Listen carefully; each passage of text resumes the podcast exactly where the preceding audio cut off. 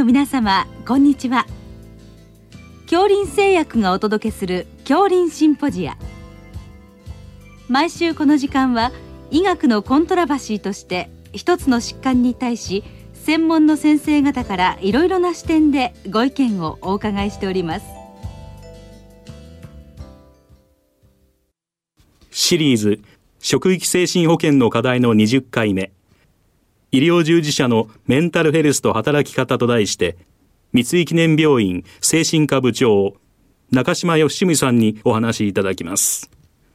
聞き手は、慶應義塾大学名誉教授、斉藤郁夫さんです。えー、今日はあ医療従事者のメンタルヘルスということなんですが、まあ、主にこの医師の働き方についてあの先生ご専門ということでお伺いいたします。よろしくお願いいたします。よろしくお願いいたします。この医師の働き方、まあ、これまでも問題になってますけど今現況どういうふうに認識されてるんでしょうか？はいえー、医師は、えー、長時間労働があの多い職業です。実際あの時間外労働が、えー、年1860時間以上という過労死レベルの医師が約1割おるというふうなことが分かっております。え、メンタルヘルスの状況についても我々日本医師会でえ6年おきに調査をしているんですが8.5%が中等度の抑うつ状態にあるというふうなことが分かっております。はい、あの先生あの日本医師会の方でその調査を担当されているということなんですけどその少しそこのデータについてご説明いただけますか？はいありがとうございます、えー、医師1万人に対する調査というふうなものを、えー、6年おきにやっておりまして、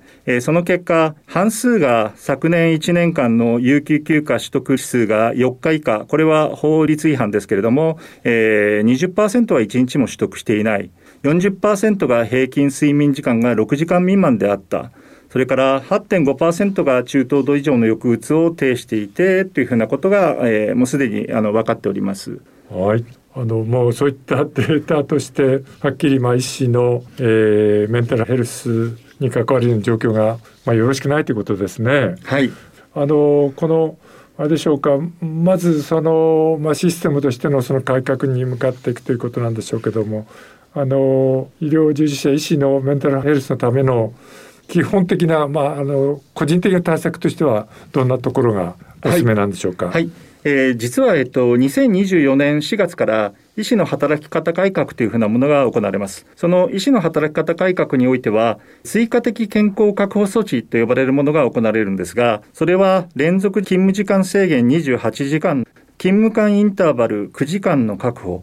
代償休息を与えることといったことと加えて月の上限を超える場合には面接指導を受ける必要が出てきます。この面接指導なんですが結局のところは疲労の程度とそれから睡眠の状態とそれから、まあ、心の、えー、柔軟性や、あるいはやりがいのようなものをチェックしていくっていうふうな、そういったものが面接指導員に求められることになります。うん、何を言いたいかというと、結局のところ、医療従事者のメンタルヘルスのために必要なことっていうのは、6時間以上の睡眠、確実な食事、それから心の柔軟性、そしてやりがいが重要だっていうふうなことで、個人的にもそういった養生をするというふうなこと、睡眠と食事を確実にするということと、心の柔軟性ややりがいを失わないっていったことが大切なのではないかというふうに考えております。はい、あの今先生あの医療機関でもその面接指導がまあ重要だとこれが必須だということなんです。けど、まあ、これ現在あれですね企業でも長時間労働をやっている人たちで今先生があの概略述べられたような点が出てきていることと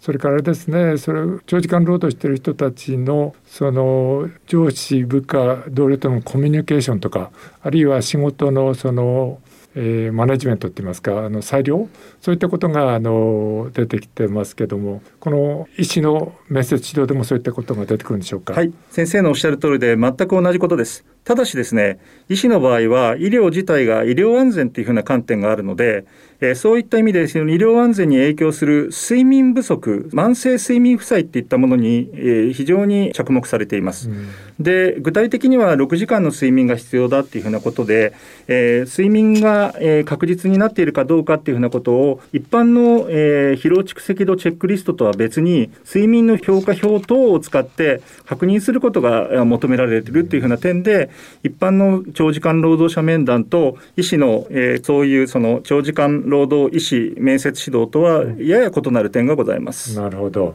そのあれですね、しっかり睡眠について、まあ、ある程度客観性を持って把握するということをやって、しっかりコントロールしていく、ね、そうですね。それが求められているという点が異なるかと思います。はい。えー、ということで、まああのかなり本気モードで。そのなっていますけどこの今の面接指導等が実際にその、えー、病院等でやっていかないといけないっていうのはどういうスケジュールになっていくんでしょうか？はい、えっ、ー、とですね、えー、2022年度、えー、本年度中におそらく、えー、長時間労働医師の面接指導の資格を得るための、えー、面接指導を担当する資格を得るための e ラーニングが始められるというふうに思っております。えー、先ほど申し上げたように2024年4月からはえー、本制度に基づく、えー、医師の働き方改革っていうふうなものが始まることを考えますと、本年度中、もしくは、えー、来年度中にですね、そういった e ラーニングを就労した資格を持った面接指導担当医師っていうふうなものが相当数できなければいけないというふうになっております。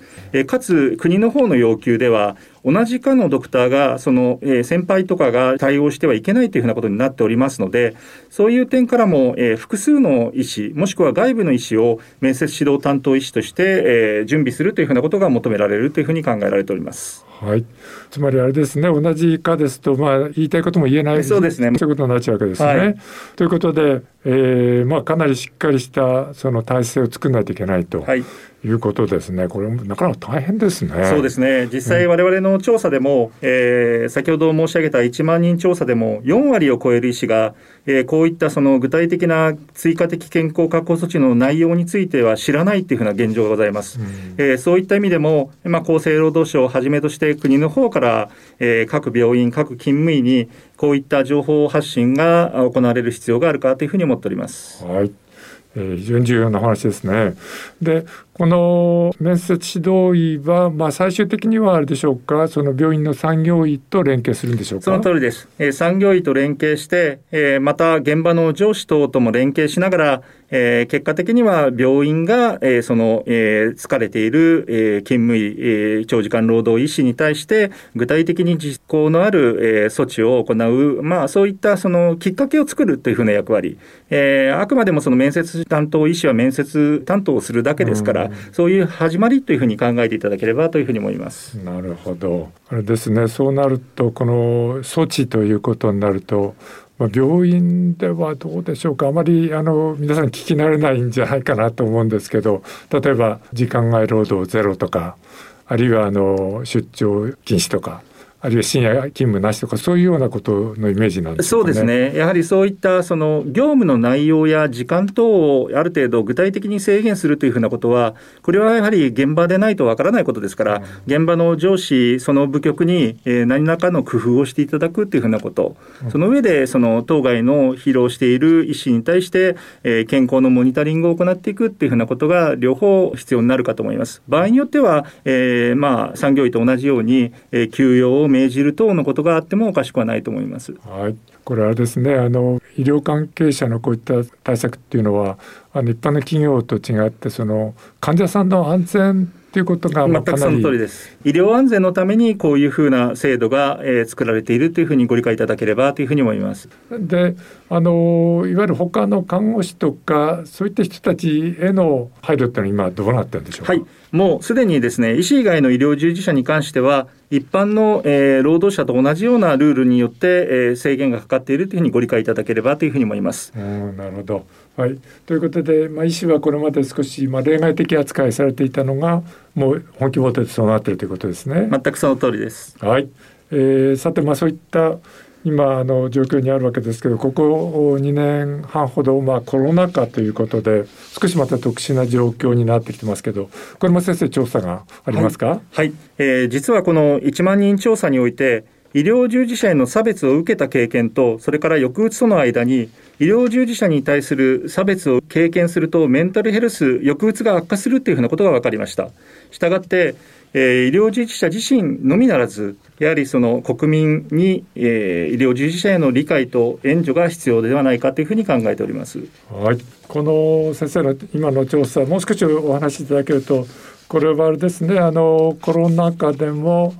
ええーまあ、最前線で働いてた人と、まあ、それをバックアップした人たちと、まあ、それぞれいてそれぞれにまあいろいろな特徴があるんでしょうか？はいそうですね。実際にそのそういった新型コロナ感染症に対して最前線で働いていらっしゃった方、えー、大体あの全体では10%程度。それから、えっと、サポートに回ってた方40%程度、えー、おられるんですけれどもそういったその関与の程度と抑うつ等に関しては今のところ関係は認められていない。やはり個人則の、えー、ことが大きいというふうに考えられております。はい、ということでその、まあえー、働いている人たちが、まあ、非常に大変な思いをして、まあ、あの国際的にもあれですねうつとか不安とか、まあ、PTSD だとかそういう成績も出てるようですね。そうですね。まあ一般的にあの医療従事者だけではなく、すべての国民がそういった形で今回のコロナ禍による影響は受けているというふうに理解しております。はい。でその中で、まあ、少しあの医療従事者、まあ、他にも職種あるでしょうけど、まあ、そのそういう患者さんを扱っている対処しているということで他の人からまあ危険視されてそうですねという、はい、その経験がやはりあのメンタルヘルスに良くないと、だから医療従事者を大切にしてほしいというふうなことは強く申し上げたいというふうに思います。ということですね。まあ、そういう、まあ、医療従事者のお子さんが保育園に来るときに、まあ、なんかその保育園でちょっと嫌がるとか、まあ、そういった話もありましたですね。はい、そういったことでこれはまあ国民全体の問題としてご理解いただいてということでしょうか、ねはい、ぜひあの医療従事者を大切にしていただきたいというふうに思っております。はい、そういったことを含めて、まあ、医療従事者のメンタルヘルス対策がこれからというかもう本気もで進んでいてもう時間はまあ迫っていると、はい、そういうような状況なんですよね。はい、どうもありがとうございました。ありがとうございました。シリーズ職域精神保健の課題の20回目医療従事者のメンタルヘルスと働き方と題して、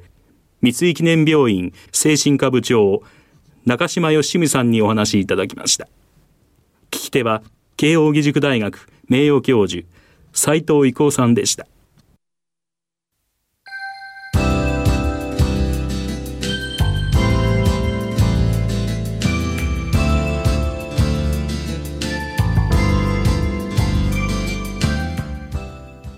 れでは恐林製薬がお送りしました恐林シンポジア。